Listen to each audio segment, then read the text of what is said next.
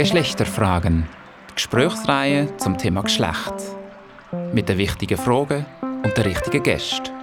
Offen, freundlich, kritisch. Vom Stadtfruß zu Lenzburg, bei Radio Argovia und als Podcast.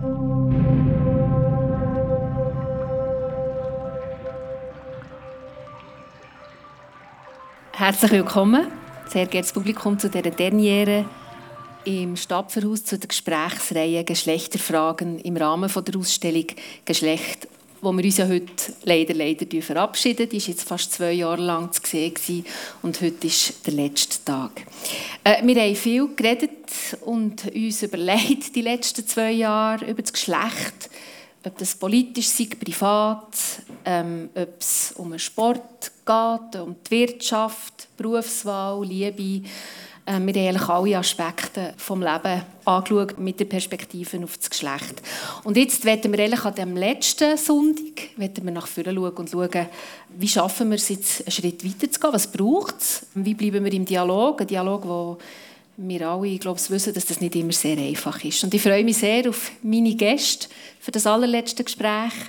Patricia Leri, Ökonomin, Journalistin, CEO von Alex, Dana Rosenwasser. Sie ist feministische Autorin und LGBTQ-Expertin.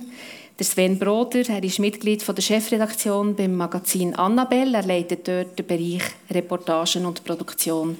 Und hier neben mir Michael Herrmann, Politikwissenschaftler, Geschäftsführer der Forschungsstelle Sotomo. Und mein Name ist Nicoletta Cimino. Ähm, ich habe allen Gästen in meinen Gesprächen immer die erste Frage zum Einstieg gestellt, die ich auch bei euch machen, und zwar Geschlecht. Wann habt ihr zum ersten Mal realisiert, oh, ich habe ein Geschlecht oder ich werde zumindest einem Geschlecht zugeordnet? Anna, wann war das bei dir? Vielleicht ab dann, als ich die Hai von meinen Brüdern als Giftzwerg ausgelacht bin, sobald ich hässig geworden bin.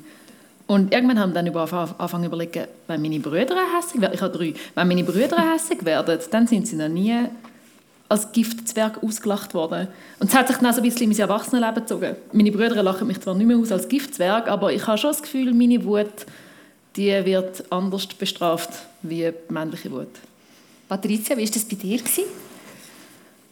Gut, ich glaube, man merkt es schon auch relativ schnell mal, aber einfach von außen, ähm, wie ich es gemerkt habe, ist sicher durch Bemerkungen gewesen, die mir sehr unangenehm waren, wo ich nicht genau gewusst habe, was falsch an diesen Bemerkungen ist, dass sie sich einfach nicht gut angefühlt haben und mich schlecht haben la, fühlen irgendwie und das hat sich alles über das Äußere und das hat an einem Blockflötenkonzert schon können anfangen, oder? Mhm, schon so das ist sehr früh. Mhm. Ja. Sven? Ich glaube, ich habe ein Pfeifchen gehabt, meine Schwester nicht. Also schon wie relativ schnell. relativ schnell. Also das, wenn du gesagt hast, der erste Moment. Ja. ich bin aufgewachsen mit einer alleinerziehenden Mutter, mit einer Schwester. Also, ja, bei uns war das Geschlecht eigentlich nie so ein grosses Thema. Mhm. Ja. Und bei dir, Michael? Ja, ich habe mir das jetzt vorher überlegt und gedacht, es ist vielleicht noch typisch, dass Frauen das mehr wissen, noch, wenn das war. Und ich habe jetzt überlegt, ja, wann ist das gewesen? Ich weiß es eigentlich gar nicht recht. Also natürlich, was du jetzt gesagt hast, aber, aber ansonsten habe ich nicht so ein klares Bild. Und eigentlich erst ein bisschen später so das Bewusstsein, wir in einer Klasse hatten, wo relativ viele Mädchen waren und ich habe plötzlich gemerkt, irgendwie finde ich es spannender, mit denen zu reden und die, die Jungs waren mehr nicht, nicht so am Reden gewesen, und irgendwie plötzlich ich, ah, und wieso, was wird jetzt von mir eigentlich erwartet und wieso bin ich jetzt lieber mit den Mädchen am Reden als mit den Jungs und so. Und dort habe ich plötzlich mir so Gedanken am Anfang machen, was ist eigentlich ein richtiger Bub und was nicht und so. Aber ich habe wirklich das Gefühl, es ist typisch, dass ich gar kein so klares Bild habe, wenn das war. Mhm. Vielleicht noch schnell ein Hinweis, ähm, das ist mir vorhin noch gesagt worden, der Zug von Bern hat Verspätung. Es kann so sein, dass nachher eine Tür aufgeht, dass es noch ein bisschen Unruhe gibt, dass noch Leute reinkommen, nicht, dass ihr irritiert seid, äh, wenn wir jetzt im Gespräch sind.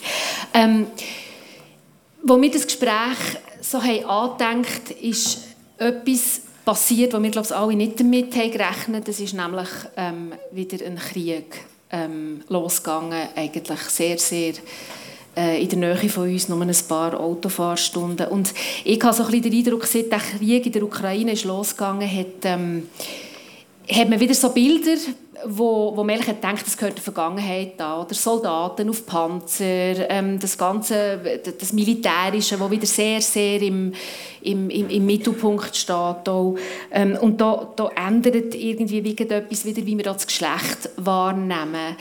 Ähm, ich habe zum Teil auch den Eindruck gehabt, dass das so ein heroisiert wieder wird, so das, das Mannenbild vom, vielleicht auch vom Beschützer oder halt auch das Mannenbild vom von dem, was Schaden bringt, von, wo, wo, wo vergewaltigt jetzt auch, wenn man es negativ auslegen Wie war es bei euch, gewesen, das, das, das Heroisieren wieder von dem Militärischen? Habt ihr das Gefühl, dass das irgendetwas ändert, wieder am, am Bild von, vielleicht von der Maskulinität oder von der Feminität, Anna?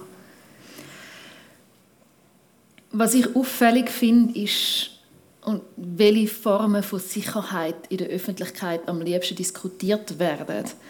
Feministinnen versuchen seit Jahrzehnten darauf hinweisen, an welchen Orten und Situationen wir nicht sicher sind.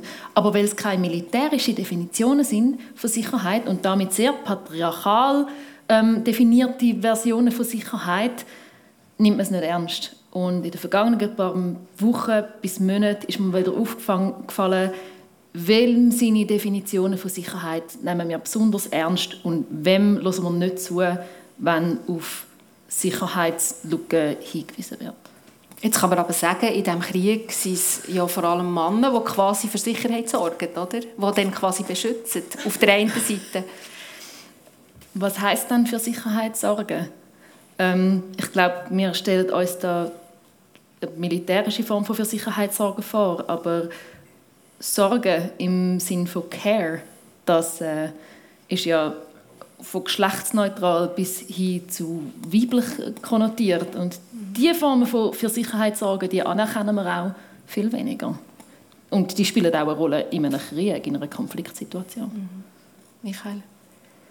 Zuerst habe ich gedacht, okay, jetzt kommt der Krieg und jetzt wird eigentlich all das wieder ein bisschen weggespült, was die letzten Jahre passiert ist. Weil in den letzten Jahren haben wir tatsächlich gemerkt, dass die Geschlechterfragen total Wichtigkeit gewonnen zentral geworden. Es ist hier eine Ausstellung passiert. Wir haben äh, den Frauenstreik gehabt, der ist sehr ernst genommen worden, das Jubiläum zum Frauenstimmrecht. Wir hatten eine Frauenwahl gehabt, 19. Und ich habe selber gemerkt, also ich habe schon lange gedacht, ich möchte mal eine Umfrage zu Geschlecht machen und es hat nie Funding dafür gegeben, es hat nie Geld gegeben. Und letztes Jahr haben wir etwa acht dazu gemacht. Also vorletztes Jahr mhm. ist das plötzlich so ein Thema gewesen, das auch in der Businesswelt angekommen ist. Überall ist es angekommen. Und okay, jetzt ist es fertig. Oder? Jetzt, jetzt ist wieder so, in der Maslow'schen Pyramide gehen wir wieder ein paar Stück runter. Jetzt mhm. reden wir nur noch über, über vielleicht andere Formen von Sicherheit. Und ich bin doch nicht so sicher, ob das einfach wieder zurückkommt. Es sind so zwei Sachen. Das eine ist, äh, Annalena Baerbock vertritt explizit feministische Außenpolitik. Und er hat der Oppositionsführer Friedrich Merz mal in der Debatte im Bundestag so ein bisschen lächerlich machen darüber.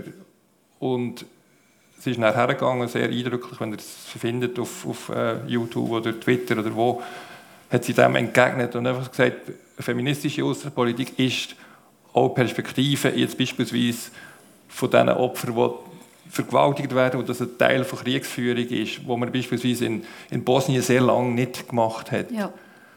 Dass die irgendwie ein Gewicht, ein Gesicht bekommen. Und, und mir scheint es dass das nicht einfach so leicht, also er ist dann ein bisschen, ein bisschen geklebt dort gehockt und, und sie hat das sehr überzeugend, auch dass sie als Frau die, die Rolle einnimmt, sehr überzeugend, auch wenn man die estische Premierministerin, die, die finnische, das sind alles Frauen, die jetzt sehr ja, dominante Rolle in dieser Situation finden. Oder auch noch kurz der, der Zelensky im Vergleich zum Putin. Oder? Lange war der Putin im Begriff von Männlichkeit. Gewesen, hat das verkörpert, hat mit diesen Bildern gespielt, mit seinem nackten, nackten Oberkörper. Oberkörper ja. Und Zelen vom Zelensky gibt es Aufnahmen, wo er in Frauenkleider tanzt. Er ist irgendwie der Schauspieler, total quer in der Landschaft. Und jetzt sieht er irgendwie stark aus und der Putin in seinem langen Tisch ganz schwach. Also es ist wie so, es ist schon nicht mehr einfach ein, ein Zurückgehen, sondern es passiert auch etwas wo bleibt.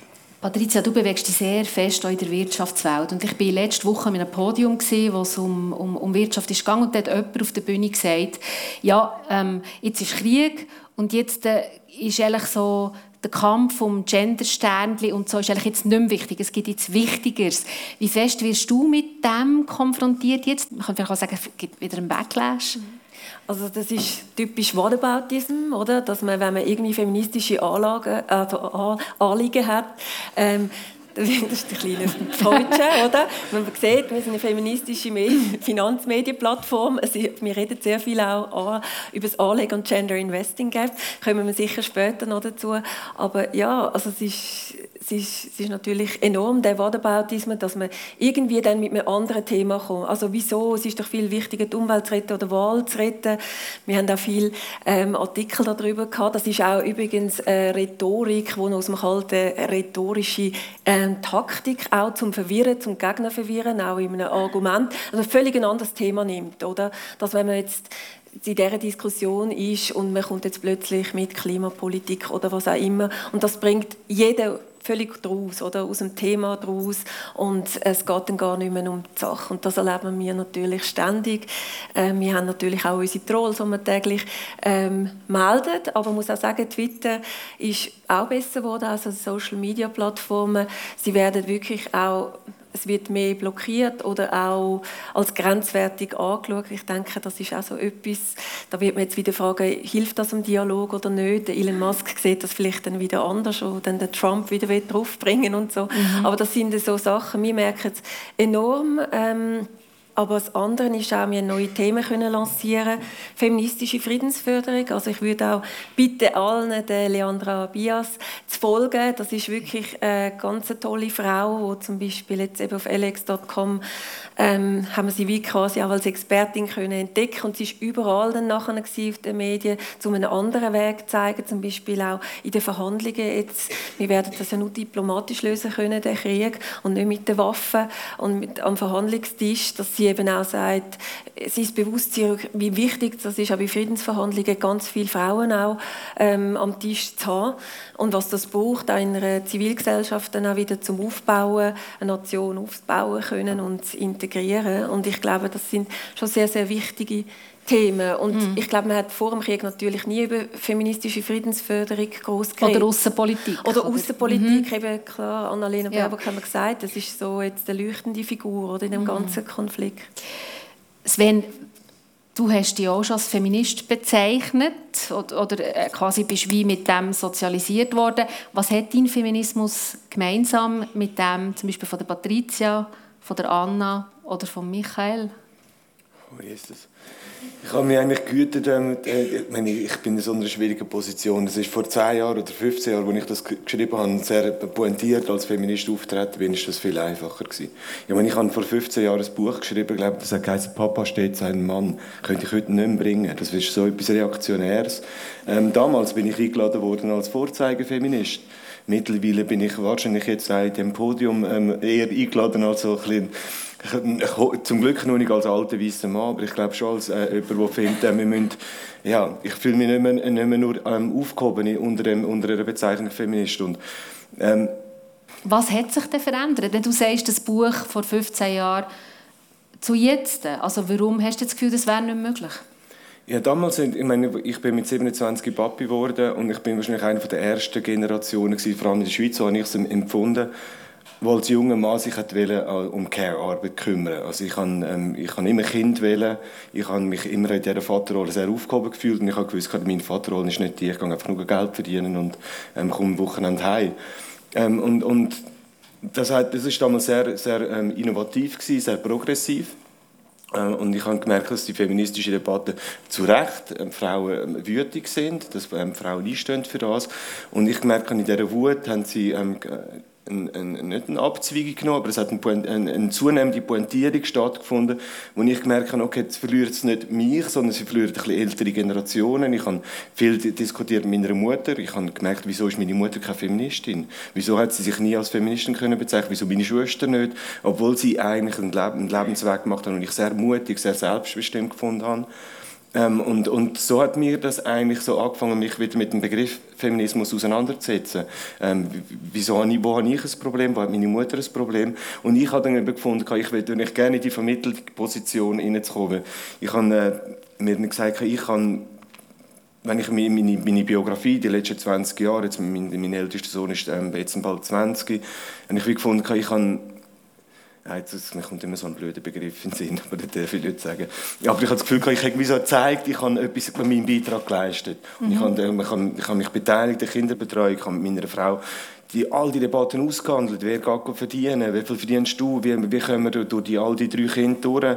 Äh, mit der Mutterschaftspause. Ich habe für Elternzeit gekämpft, etc. Und dann habe ich gefunden, ich komme eigentlich aus einer Position, aus der ich glaube, darf pointiert sagen, hey, lasst uns doch den Dialog wieder stattfinden und ähm, die Extre Extremposition und die Vereinzelungen und das alles nur so ein Kleingrüppchen auf Instagram und zu so einer Kalenderpolitik äh, Feminismus wird, wo jeder einfach nur noch Likes kann machen kann, weil man gar nichts dagegen kann haben. Und dann habe ich gefunden, wir müssen doch irgendwie wieder einen Weg finden, wo wir die Extrempositionen ein bisschen bündelt und sagen, was, sind, was wollen wir eigentlich politisch erreichen, was sind unsere grossen Ziele.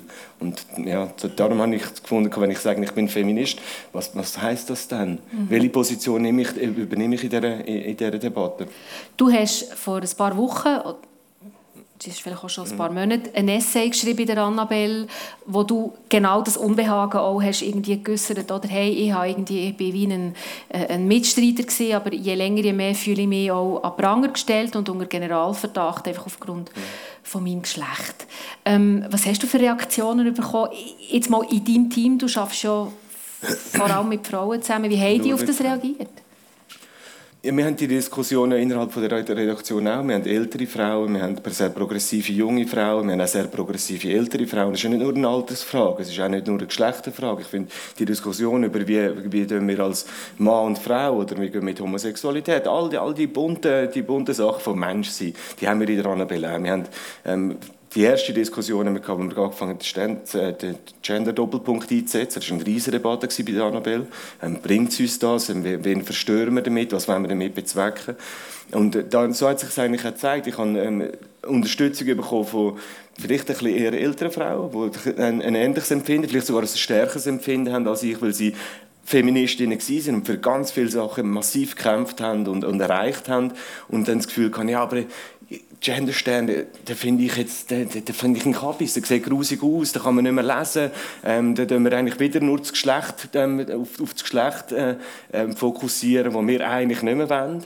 Mhm. Wir wollen eigentlich über Menschen reden, wir wollen über Universal, un, un, un, universale Rechte diskutieren. Mhm. Und, und so ist ja eigentlich eine Rückmeldung gewesen. Die haben dann gefunden, okay, super Sven, danke, dass du das, den, den, Mut hast, um da anzustehen und das zu formulieren. Aber ich habe auch, ich bin über zweieinhalb Stunden, wir haben so ein Interviewkabinchen dran, wo wir, wo wir so unsere Interviews führen, weil es sonst relativ laut ist. Und ich habe zweieinhalb Stunden mit einer Online-Redaktorin geredet und ich bin mir vorgekommen wie mit einer Psychotherapeutin. ich bin rausgekommen und, und nein, sie ist so schlau, Sie ist ähm, auch Dana Rosenwasser, die, die, die, wo, wo, sie, wo, wo das wirklich sehr eingehen mit der Geschlechterdebatte oder überhaupt mit Geschlecht auseinandersetzen.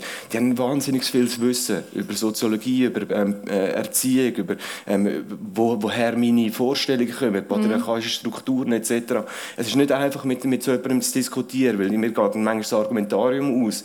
Ich komme so aus, ich komme, ja, ich komme so aus dem Leben, oder? Ich habe eine Tochter und, und, und ich habe einen Sohn und der ist Fußballfan. Ich selber bin Fußball und ich habe gerne TÜV. Ich komme wie so immer wieder in einen Punkt, wo ich merke, okay, ja, weißt du, das liegt an, deinem, an dem Patriarchat, das liegt an deiner Erziehung. Und ich muss dann immer wieder denken, ah, okay, vielleicht haben sie ja recht, oder? Ja. Aber gleichzeitig werde ich mit denen ja immer wieder trotzdem schwätzen und sagen, hey, ja, ich will dir nichts Böses. Äh, ja.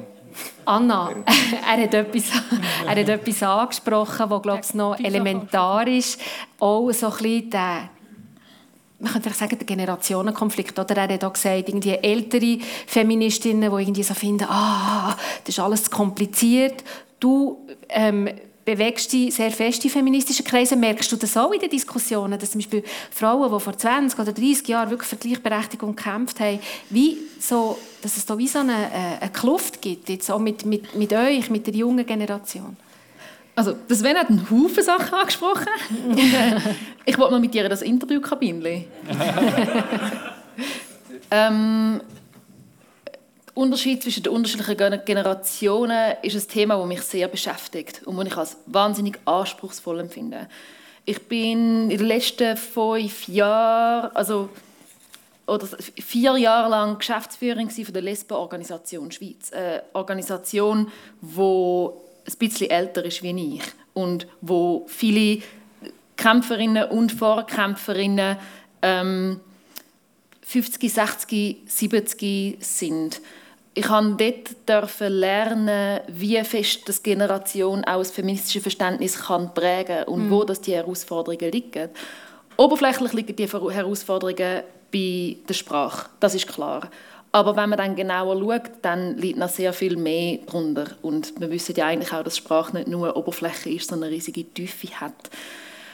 Was ich als die größte Herausforderung empfinde bei generationenabhängigen feministischen Prägungen, ist das Verständnis, was Geschlecht eigentlich ist.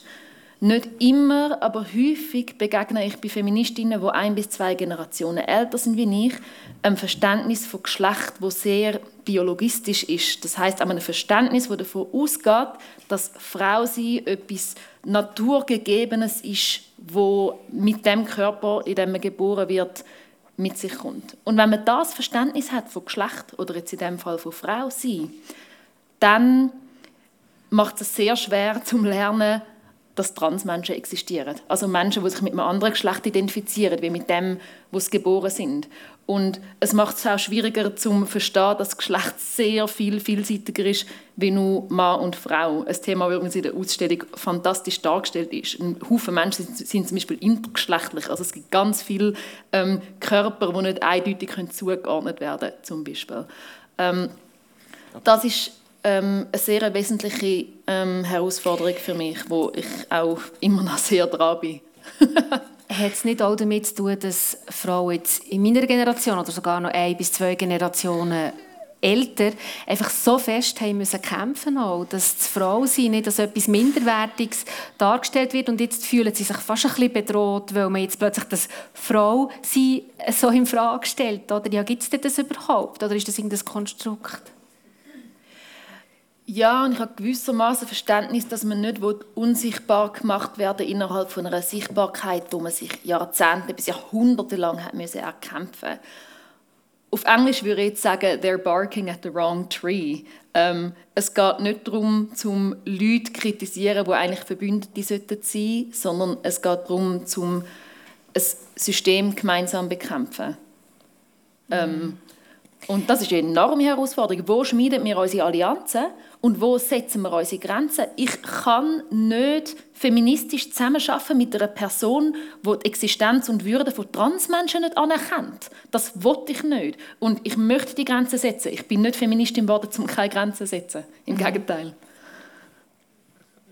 Also, ich kenne die Debatte auch. Ich bin auch Teil des Verein Geschlechtergerechter, wo jetzt auch ein aus dieser Ausstellung äh, herausgewachsen ist, wo Sibyl Lichtensteiner auch dabei ist, äh, wo wir auch den Geschlechterdialog jetzt ein bisschen weiterführen und da gibt es genau auch, also ich weiß nicht einmal, ich gehöre auch zu den Alten, aber, aber es gibt irgendwie so die, die unterschiedlichen Perspektiven und genau das Bild von den älteren Feministinnen, wo, wo das Problem haben mit dem.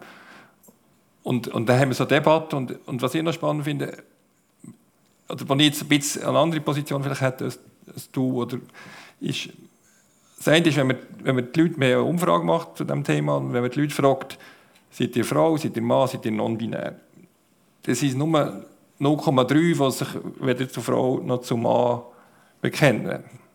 Und 0,3 Prozent sind anders. Und da bin ich jetzt als Statistiker schon ein bisschen überfordert. Ich kann gar keine statistisch sinnvolle Aussagen machen, weil das so wenige sind.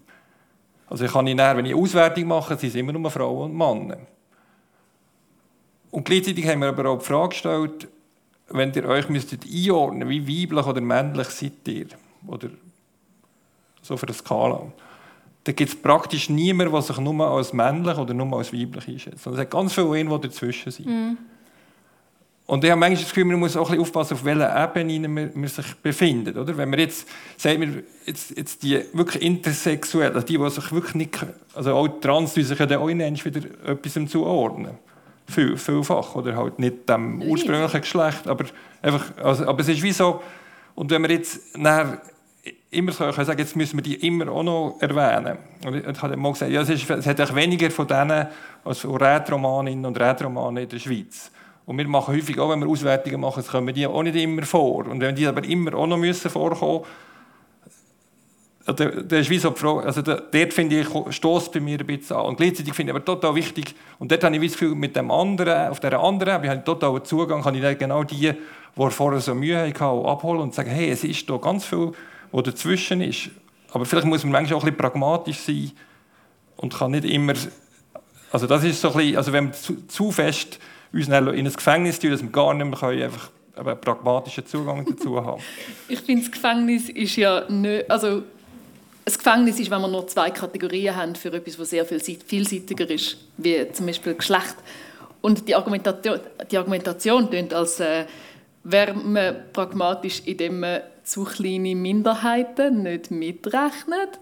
Mal, die rechnest du schon. Aber, aber sozusagen, ich habe dann, wenn ich, ich habe einfach keine, darf ich aufhören, so Aussagen machen, wenn ich, wenn ich jetzt die Gruppe auch muss statistisch ausweisen. Ich kann es ja nicht ausweisen. Also dein Blick ist einfach auch der vom Statistiker, ja. oder? Das ist vielleicht auch ein anderer Blick. Ich möchte kurz eine Anekdote da einbringen ähm, aus meinem Arbeitsalltag. Ich rede sehr viel über die Vielfalt von Geschlecht und manchmal kommt von Leuten, ähm, die teilweise skeptisch sind diesen Haltungen gegenüber, dass es mehr als zwei Geschlechter gibt und manchmal so, wenn das Mikrofon abgeschaltet ist und wenn die Kamera nicht mehr läuft, kommen so Nebenbemerkungen wie, ja, ich meine, ich würde jetzt auch nicht das Wort Frau für mich wählen, aber es ist halt einfach so. Mhm. Und das kommt ganz häufig. Und es schudert mich, während ich das erzähle, weil wenn ich jemanden höre, so reden, dann spüre ich, wenn wir allen Leuten beibringen würden, wie vielfältig das Geschlecht ist und dass man sich nicht muss als Mann oder Frau identifizieren muss, wenn man das nicht fühlt, dann wären die 0,3 Prozent nicht mehr 0,3 Prozent. Dann wären die grösser. Im Moment leben wir in einer Welt, wo den meisten Leuten nicht beibringt, dass es etwas anderes gibt als CIS-Personen, wo den Leuten nicht mal beibringt, was CIS-Personen sind, nämlich das Gegenstück von Trans. Aber ist das wirklich so, Anna? Ich habe das Gefühl, das ist sehr präsent inzwischen, oder? Also, weißt, es ist ja nicht so, dass das wie nicht mehr stattfindet. Ich finde, glücklicherweise redet man ja sehr fest jetzt eigentlich über das. Und wir haben einfach vielleicht noch Aufholbedarf. Ganz viele Leute, die so in der Mitte der Gesellschaft sind, haben einfach Aufholbedarf. Und das ist ja gut, wenn wir darüber reden. Aber ich habe nicht das Gefühl, dass, dass die Diskussion jetzt unterdrückt wird. Ich will nicht sagen, dass die Diskussion unterdrückt wird, aber mm. die Frage ist, wer führt die Diskussion, wer kommt zu Wort und wie sieht die Repräsentation aus? Der Blick auf das Thema Trans und auf das Thema Non-Binarität ist ein sehr voyeuristischer Blick. Er kommt nicht von Leuten, die selber trans sind, die sich selber auf dem non-binären Spektrum ähm, befinden. Er kommt von Leuten wie uns, die die Macht und das Privileg von der Macht haben, zum beschließen, dass wir jetzt das mal mm. anschauen. Und das finde ich macht schon einen enormen Unterschied. Wer lassen wir reden und wem hören wir zu? Und ich würde dir schon recht geben, es wäre mehr, also es ist, es ist viel schwieriger, es ist viel einfacher, wenn man einfach ins eine oder andere Kästchen geht, einfach auch zur der Ordnung halber, oder? Und, also und mir fällt es einfach auf, dass man viel auch noch gar nicht kann, etwas anderes ja, genau. weiblich oder männlich anknüpfen und, und es ist es ist auch in dieser Umfrage herausgekommen, dass immer noch heute eine Art sagen, wir, wir wechseln das Geschlecht als etwas vom mutigsten und schwierigsten wahrgenommen wird überhaupt, oder? Wo man kann als Lebens wir haben verschiedene Lebensentscheide angefragt und ist das immer noch, also das ist ein riesiger Schritt. Also da gibt es völlig recht, dass das, dass das dass es mehr wäre, wenn es völlig, äh, also wenn es völlig akzeptiert wäre und wenn man keine Nachteile dabei hätte. Aber das ist manchmal trotzdem schwierig, wenn man, wenn man, man kann manchmal fast unmöglich machen, ja mehr das wollen sagen. Und, und ich finde es ja trotzdem spannend, mal Unterschiede zwischen Frau und Mann auch mal zu diskutieren. Und das wäre schwierig, wenn wir das völlig auflösen würde. Ich werde noch einen Schritt weiter gehen. Patricia, ähm, du willst quasi äh, eine neue Sprache finden und eine neue Art von Wirtschaftswelt, die die Frauen mehr anspricht. Wie fest habt ihr das in euren Plänen, dass es eben nicht nur Mann und Frau gibt? Also weißt, ist dort nicht auch wieder so wie eine, quasi wie zwei Kategorien und wie nicht viel dazwischen? Gut, ich bin sicher sehr auf der pragmatischen Ebene. Ich sehe einfach, dass es ein Problem hat und die will ich lösen. Ich bin sehr datenorientiert. Ich finde das sowieso auch noch gut, immer für die Debatte. Und das, was Michael Herrmann tönt hat, dass ich meine, das ist echt krass, oder? Man hat nicht einmal Daten oder Funding bekommen, Geld zum Studien machen, um überhaupt Daten erheben. Lange Zeit nicht. Das ist jetzt erst wirklich kürzlich besser geworden. Und if you don't measure it, you can't change it und, or improve it. Und uns fehlen extrem auch in dieser Gender-Diskussion ganz viele Daten, um eben auch können besser ähm, die strukturellen Probleme und alles auch zu unterlegen und zu zeigen. Also für mich ist das sehr, sehr wichtig, dass wir die haben. Und wir sehen einfach die Probleme, die ich mich jetzt damit befasse, ist, dass wir ähm, wirklich sehen, es ist ein riesiger Gender Wealth Gap da, ein Gender, also ein Vermögens, Vermögenslücke zwischen den Geschlechtern, wo sich dann gipfelt. Es fängt mit dem Sackgeld an, mit Gaps ähm, leider. Mädchen kommen später und weniger rüber, werden weniger für Hausarbeit gezahlt, tut sich über das ganze Leben aufschaukeln. Wir haben etwa neun Geldgaps genommen und am Schluss hat man dann den Pension Gap. Also wirklich Pensionslücke von 37 Prozent. Es geht ein bisschen weniger. UK geht es auf bis auf 52 Prozent. Das ist ein internationales Problem. Und dann sehe ich einfach eben, wie, also Altersarmut ist weiblich. Und da können wir jetzt ähm, darüber reden, über Geschlechter und alles. Und ich finde die Debatte sehr, sehr wichtig. Mir ist einfach ähm, sehr wichtig, dass ich Probleme lösen kann. Und da haben wir, eine, haben wir noch ganz, ganz viel Arbeit zu tun, weil am Schluss ist Equality ist wirklich auch, Geld ist die letzte Frontlinie. Und solange wir nicht gleich viel Geld haben und auch das Budget gleich verteilt wird auf ähm, die verschiedenen Geschlechter, dann ähm, kommen wir da auch nicht weiter. Und dann wird die Macht auch immer einfach geballt sein. Und wir sehen es jetzt gerade im Start-up-Bereich, oder, wo wir jetzt ein Start-up also sind. Ich meine, in Europa ist irgendwie 1% vom ganzen Wagniskapital, sind Milliarden von Geldern ist in von Frauen gegründeten Startups in Frauenideen geflossen. Und ich meine, das sind dann wirklich die Hebel, wo Frauenideen Gewicht bekommen. Mit Geld kann man natürlich dann eine Startup Innovation und so in, global in Szene setzen, oder? Und das findet überhaupt nicht statt. Dort ist etwa der Gender Gap ist 98 Prozent, oder? Und wir haben noch so, so viele Sachen. Und ich wehre mich einfach dabei. Wir werden immer Frauen, als, als wären Frauen schon als, als die Mehrheit Mehrheit, wo wir sind. Majority sind wir nämlich, wir sind Mehrheit, wir sind nicht Nische. Und das ist auch so etwas, was mich so wahnsinnig aufregt in der Wirtschaft. Ich merke das auch in, auch in den Medien. Äh, gerade auch Frauen als Kundengruppe, als Zielgruppe, als Kundinnen sind einfach von der Wirtschaft jahrelang völlig ignoriert worden. Auch in der Finanz, in der Finanzbereich umso mehr. Medien auch. Wir haben die Jungen verloren, wir haben die Frauen verloren bei, bei SRF. Zum Glück zum Teil jetzt gestoppt worden, oder? weil man grossen auch wirklich wirklich ein Bewusstsein entwickelt hat, aber das hat sich in den Daten gezeigt. Weil man aber wenn wir auf meine Frage schnell, nur schnell zurückkommen. Ja, sorry. Ja. ähm, dass es eben ja nicht nur Männer und Frauen gibt. Und, ja. und du tust jetzt explizit quasi von Frauen reden. Ja, wir meinen Frauen Männer mit. Ich meine, man ist, aber ja. und was ist denn mit Tut mir leid, also, meine, was ist denn mit, mit, mit dieser Diskussion, die wir vorhin mit der Anna hatten, dass es eben, weißt, ja mehrere mehr Geschlecht gibt. Und die fühlen sich ja vielleicht auch nicht angesprochen jetzt von dem, was du vertrittst. Oder Anna, wie, wie ist das so, dass die Wirtschaftswelt, das Kapitalistische auch noch immer durch das Geld verdienen? Also ich finde einfach, also wenn ich das, vielleicht täusche ich mich auch, aber es ist wirklich, ähm, es gibt viele Menschen, die sich jetzt nicht an einem Geschlecht orientieren, aber trotzdem fühlen sie sich dann mehr auf die weibliche oder männliche Seite hingezogen und sie werden sich auch auf unserer Plattform wohlfühlen, oder? So wie sie, also ich, wir haben auch Trans-Interview, haben wir jetzt gerade mit der Bea Knecht gehabt, also eines der aufschlussreichsten Interviews, die wir hatten auf unserer Plattform. Die Anna hat wirklich auch aufgemischt mit ihrem Monitag. Es ist wirklich sehr, sehr, also bei uns findet jegliche sich als ja, auch Frauen gelesene Menschen auch statt. Brauchen die Frauen einen anderen Jargon als Männer? Sie sind sicher, also das, das sagen wir. Also es ist sogar ähm, BlackRock oder BNY Mellon, sogar die großen Banken merken es langsam, das, was wir schon immer sagen. Ähm, zu 85 Prozent fühlen sich Frauen gar nicht angesprochen von dem Jargon und auch vom Design und vor allem, was die Finanzindustrie da bietet. Ähm, und auch, sie werden nicht angesprochen. Wir haben letztens eine ähm, junge Frau bei uns gehabt, 28, die sich beworben hat von einer Kantonalbank und gesagt, du, ich bin immer noch geschult worden, dass wenn ein Pärchen kommt, soll ich zum Mann reden ich mag das, ich, ich will das nicht, ich finde das komisch. Ich, mhm. und, und das ist schon, es ist wie bei dem Autoverkauf. Gehen wir mal ein Auto kaufen als Bärli. Ähm, als, ja, als Frau, schau mal, wer er anspricht. Oder? So meistens sind es auch Autoverkäufe. Es läuft genauso in diesen Branchen. Oder? Und auch wenn es mein Auto ist und ich will das Auto kaufen, er wird zum Mann reden. Es ist, es ist wirklich noch so verhockt in ganz vielen Branchen. Oder? Es wird bei Frauenbärli übrigens manchmal die männlicher aussehende Frau angesprochen. Das ist recht lustig zu beobachten, wenn ich mit meiner Partnerin, die sehr viel weniger feminin aussieht wie ich, ins Restaurant gehe. Wer wird angesprochen? Das ist völlig absurd.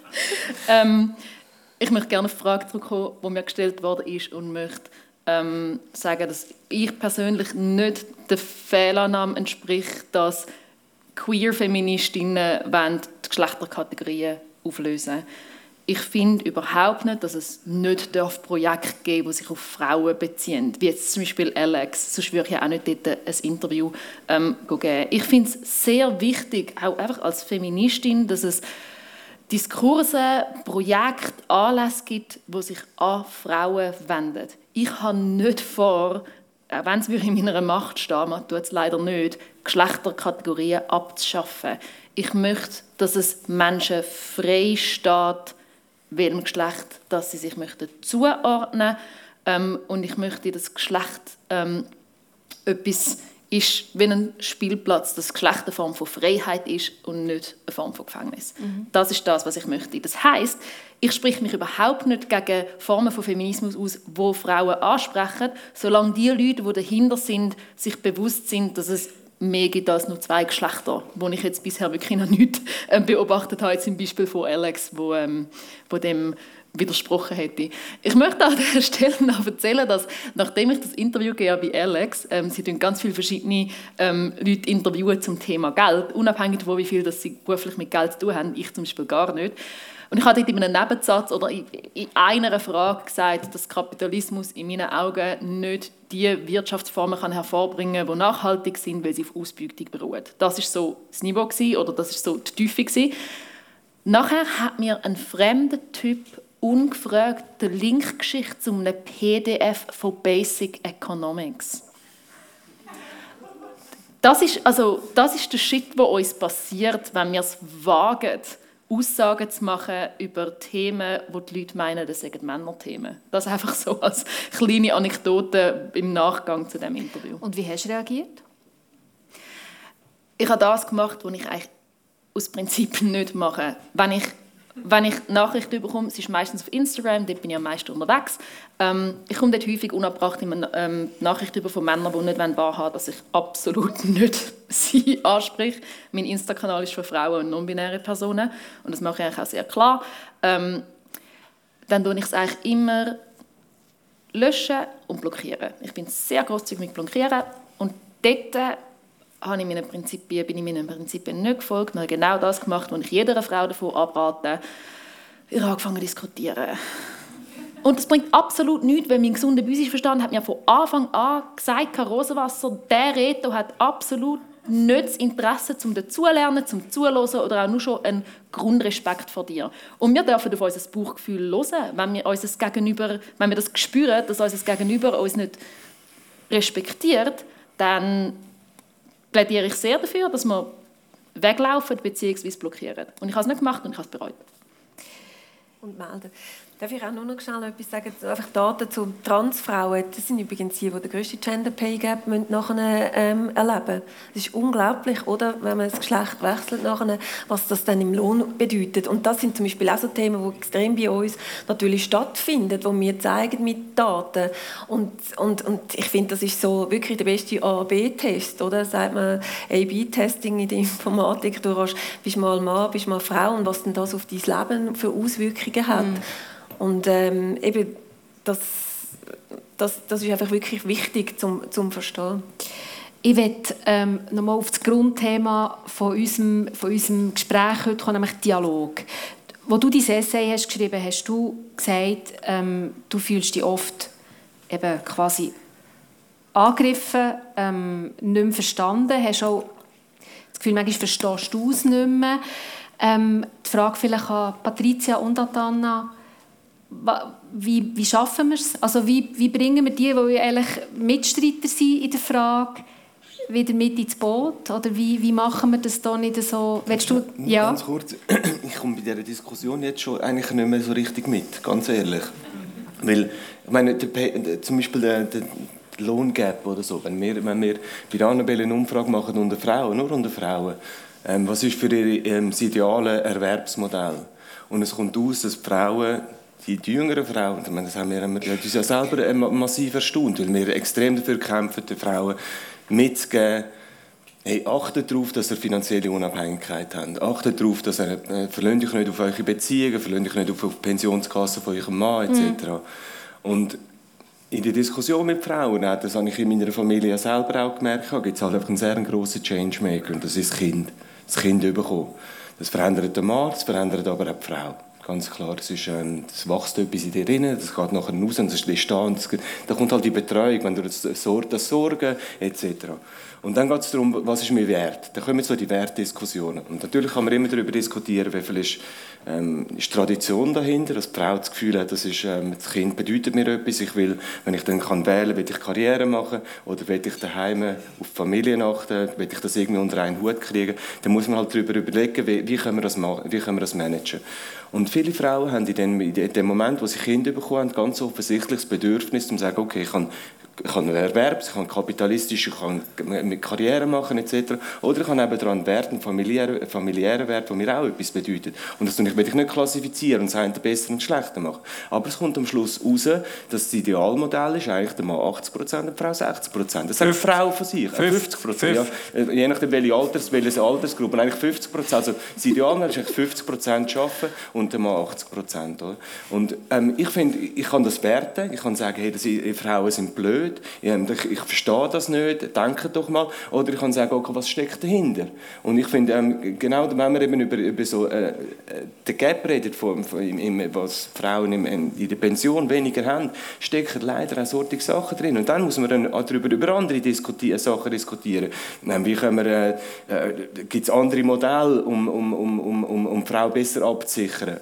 Ohne die Debatte, ohne der Frau müssen zu erkennen zu geben, hey, wenn du dumm bist, sorgst du für die Familie, wenn du gescheit bist, machst du Karriere. Mm. Weil ich finde, dann sind wir wieder genau am gleichen Ort, wo ich als Mann eben auch nicht wollte sein. Ich, als Mann, ich bin in eine Ernährerrolle gedrängt worden, die ich nie wollte. Und ich bin sie bis heute nie mehr losgeworden. Und es war nicht etwas, gewesen, weil ich gefunden habe, ich sage der Stärkere oder ich sage der Einfacher. So. Es ist leider gesellschaftlich und systembedingt schwieriger als Frau ähm, in dem Moment, wo man ein Kind bekommt, halt leider zwischen 25 und 35, ist eine Zeit, wo die Karriere technisch ein rechter Boost ist. Das heißt, wo meine Frau schwanger geworden ist, hat sie automatisch ein bisschen zurückstecken meine Frau hat damals bei der Annabelle gearbeitet, lustigerweise, vor mir.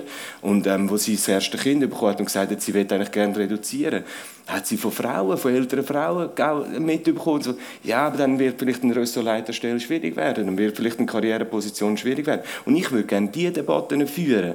Ähm, wo, da bin ich halt, weißt du, wo wir vorhin gesagt haben, wo wir den Pragmatismus haben. Ich will über Überlebensmodelle reden. Ich will mit meiner Frau zusammen, wie, können wir, wie haben wir, was hat bei unserer Biografie nicht geklappt und wie können wir die Systeme ändern, damit es besser wird. Und wenn ich dann über äh, Intersektionalität rede, oder, oder, und das finde ich auch mega spannend, ich, ich finde das total wichtig, aber in meinem Leben, in meinem Alltag komme ich nicht weiter, wenn wir alle Kleingruppen, ähm, wie, wie sie sagt, ich habe einen Kanal, da rede ich nur mit meiner, mit meiner Bubble. Das hätte ich mir nie, das hätte ich, das hätte ich nie Lust gehabt. Das ist ein fantastischer Moment, um das Wort ergreifen auf eine Frage, die ja. uns gestellt worden ist. Und zwar glaube ich, dass im Dialog wichtig ist, dass ähm, wir auf unterschiedliche Weise können mit Leuten reden. Ich habe unter anderem Geschichte studiert und etwas, was ich ähm, gelernt habe dort, ist, dass Veränderung, gesellschaftliche Veränderung noch nie passiert ist, indem eine Gruppe von Leuten gesagt hat, «Excuse, könnten wir echt, vielleicht, wenn es keinen Umstand macht, ein bisschen mehr Gleichberechtigung haben, mhm. falls es nicht nervt.» ähm, Was übrigens eine Art zu kommunizieren ist, wo Frauen sehr häufig beigebracht wird. Also die Frauen, die ich in meinen, ähm, in meinen Nachrichten drin auf meinem Insta-Kanal schreibe, ganz häufig Sachen wie «Hoi, ich weiß, du bist mega beschäftigt, du musst die Frage nicht beantworten, es tut mir leid, falls ich dich nerve und vielleicht ist es auch eine komische Frage, aber...» Und dann kommt etwas, was mega legitim ist. Männer schicken mir das PDF zu Basic Economics. ähm, Ich komme den Bubble-Vorwurf häufig über und ich glaube, das ist, weil unterschätzt wird, was eigentlich Bestärkung bedeutet. Oder wie man viel lieber sagt, Empowerment. Ich habe letztens nicht dürfen als Titel sagen, dass ich einen feministischen Workshop gebe an der ETH. Sie haben es geändert zu Empowerment Workshop, weil feministisch ein bisschen zu hässig. Und genau das will man nicht, oder man will nicht, dass wir hässig sind.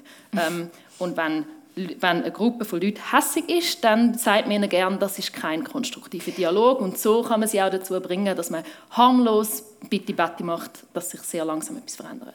Okay, aber meine Frage war, wie schaffen wir es eben, dass so Leute wie zum Beispiel Sven ähm, dann eben nicht das Gefühl hat, hey, das hat gar nichts mehr mit mir zu tun. Es gibt viele auch in meinem Umfeld übrigens, viele, viele Männer, Jüngere und Ältere, die sagen, hey, ich fühle mich irgendwie konstant angegriffen. Ich, was soll ich machen? Ich finde nicht, dass das etwas Schlechtes ist, zum innerhalb eines Dialog angreifen. Dialog muss nicht heißen, dass sich alle immer gleich wohlfühlen. Wenn wir immer nur anzielen, dass die Leute, denen mehr Macht zugesprochen wird, sich wohlfühlen, wird sich im Machtverhältnis nichts verändern. Was ich meine mit meiner Aussage, dass es unterschiedliche Rollen gibt im Dialog, ist, ähm, dass ich sehr froh bin um Leute, die diplomatisch sind. Das ist eine Form von Zugänglichkeit. Genauso um die Leute, ähm, die hässig sind und als radikaler wahrgenommen ähm, werden. Ich glaube, es braucht beides. Und bei unserer Vorstellung von konstruktivem Dialog haben wir eine Tendenz, um die Leute, die hässig sind, abwerten. Und das ist etwas sehr Patriarchales, weil wer wird als Giftswert bezeichnet, wenn er hässig ist? Nicht die Männer. Patricia. Ja, also ich gebe gerne auch Konter und Widerstand. Ich habe nichts dagegen. Wir probieren es nicht nur mit Widerstand auch und Pragmatismus. ich bin ein großer Fan von dem. Also ich meine, wenn wir alles, ich denke beidseitig, wenn alle jammern, die Männer jammern, oh nein, die, die Debatte ist äh, schlimm und, und ich fühle mich da gar nicht mehr abgeholt. Das bringt dann wirklich niemandem etwas, oder? sondern dass man, dass man wirklich aktiv ist und, und, und handelt. Und wir versuchen jetzt eben Lösungen zu finden, indem wir Lösungen anbieten, Informationen bieten, viel Wissen bieten, aber auch wir versuchen es auch mit Humor. Und uns ist es auch wichtig außerhalb unserer Bubble zu kommen. Das ist uns wirklich wichtig gewesen. und wir reden auch viel von Allies und so und ich glaube auch, es geht wirklich nur miteinander. Wir haben zum Beispiel die Rubrik Männerfragen, da tun wir Stereotypen aufbrechen, immer am Freitag und tun Männer mit Frauen fragen, also das Fragen konfrontieren, die noch immer Frauen überkommen. Das sind natürlich auch eben äh, CEO-Positionen oder Top-Positionen. Aber wer passt denn jetzt auf deine Kinder auf? Oder wie gehst du mit deinen rehbraunen Augen um? Oder ähm, wie, wie, reagierst du auf Pussypics? Oder ähm, wie, ähm, wie gehst du damit um, dass die Frauen überall auf jedes Heft und was sie auch in die Finger bekommen, ihre Geschlechtsteile ankribbeln? Ähm, und so Sachen. Und, und es ist dann aber auch wirklich so, dass man ähm, bei den Männern, die in diesen Dialog treten, und das ist also wirklich von rechts, konservativ bis links, bis, also wirklich das ganze Spektrum von Männern, auch von der Branche her, von der Kunst, Kultur, Musik, bis, ähm, ja, bis Ärzte und so weiter und Politiker und plötzlich merkt man auch bisschen, dass auch mit den Männern, wenn man sie so Sachen fragt, aber auch mit der ganzen Vereinbarkeit, die Interviews so viel persönlicher werden natürlich. Da kann man mhm. sich auch fragen, will man so persönliche Interviews? Aber das passiert den Frauen ständig. Es werden wahnsinnig übergriffig, oft auch sehr persönliche.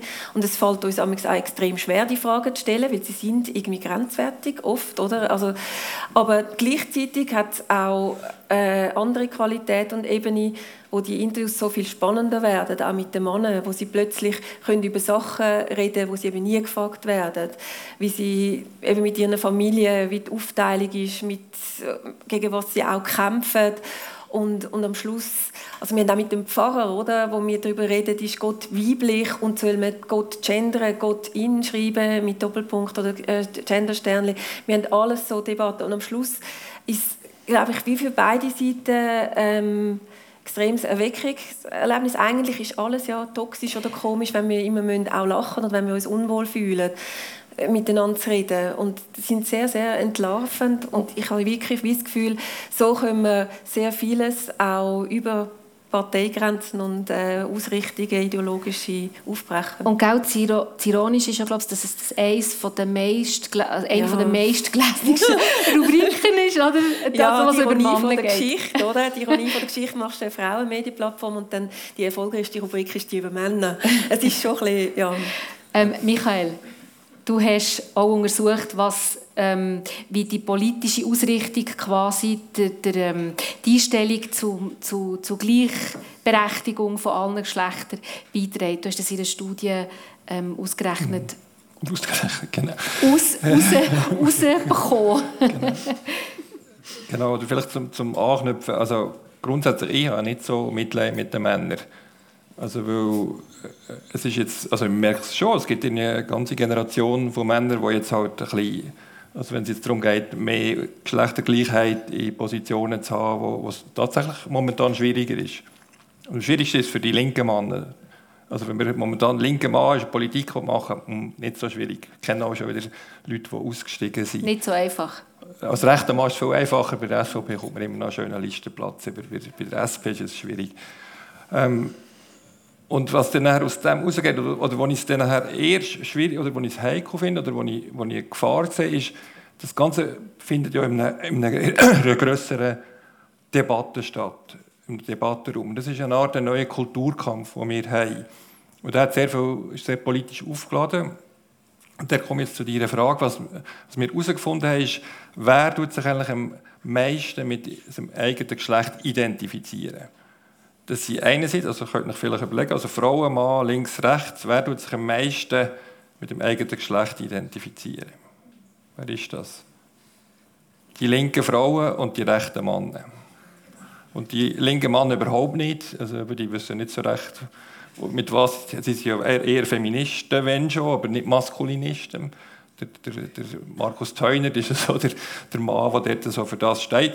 Aber, aber sonst ist die, eher die linken Frauen und die rechten Männer und ganz stark die rechten Männer. Also ausgerechnet die, die sich am meisten angegriffen fühlen, an Art, die führen auch die Debatte fast am liebsten. Also wenn man mal schaut, wo wird noch am meisten über so über Gendersterne und über so Sachen debattiert. Das war lange im Feuilleton von der NZZ. Gewesen.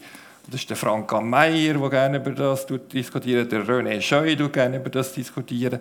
Es sind, Leute, die eigentlich eine Art das als Angriff sehen, aber auch als Plattform und als Sprungbrett für, ihre, für ihren Kulturkampf für übrigens auch der Wladimir Putin hat, hat er gemerkt, er hat mit am Anfang des Krieges hat er sich ausgeladen darüber, dass äh, J.K. Rowling äh, sich negativ über Trans geäußert hat und nachher cancelt sie wurde und das ist jetzt so die Kultur, jetzt werden wir cancelt und jetzt will der Westen auch noch gerade Russland canceln. Mhm.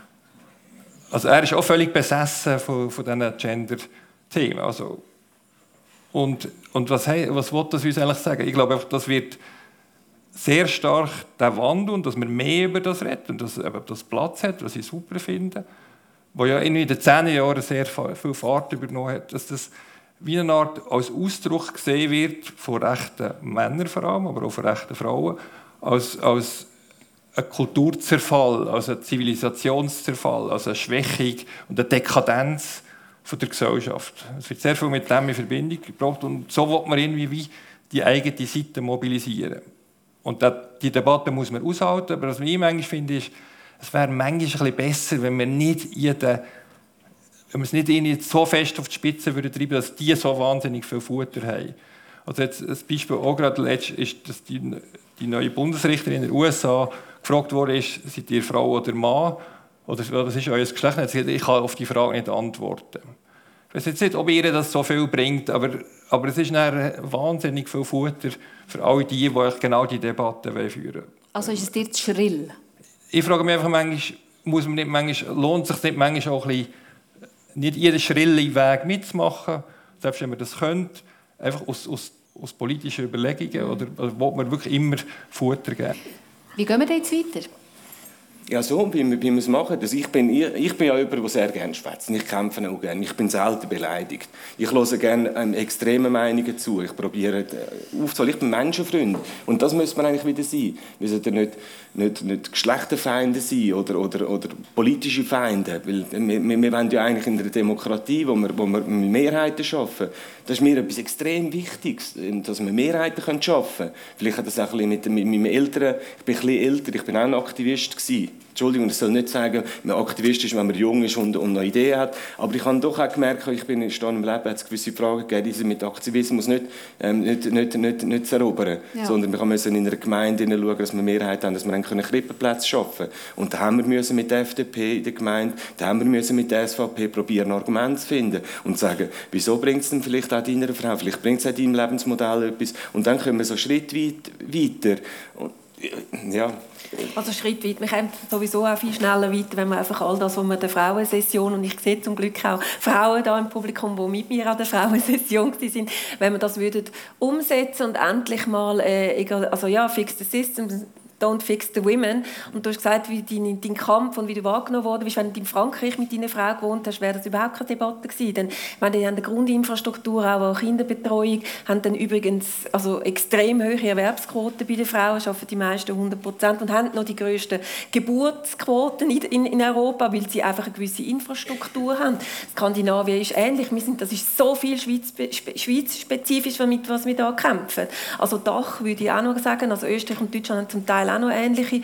Es ist so kulturell mit dem, was wir uns da umschlagen und wir haben x Sachen, die wir verbessern müssen, die, be besser müssen werden Leider ähm, nicht gerade schöne Signale kann Kanton Zürich, oder? Ich finde auch, dass die Jüngeren mehr müssten können mitreden, Stimmrechtsalter 16 und so, wo abgeschmettert wird, wo einfach nicht so eine große Lobby hat, Elternzeit, ähm, wo abgeschmettert wird. Aber es gibt noch so viele Sachen, wo einfach eben Koordinationsabzüge sind, so technische Sachen, auch im, im ganzen Pensionskassenbereich, wo ganz, ganz schlimm ist, dass einfach ähm, Pensionierung und, und das ganze Geld, das man nachher hat, das Rentengeld, an bezahlte Arbeit geknüpft ist und nicht eben an die unbezahlte Arbeit auch können.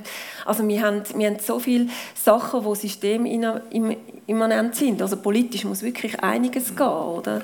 Wo man, und dann, erst wenn man mal eine, eine Gleichstellungsausgangslage hat, ähm, denke ich, können wir die Debatte wahrscheinlich auch wieder entspannter führen, wenn wir sie überhaupt noch führen müssen. Aber wir müssen mal eben gleiche Spieße haben. Wie gehen wir weiter?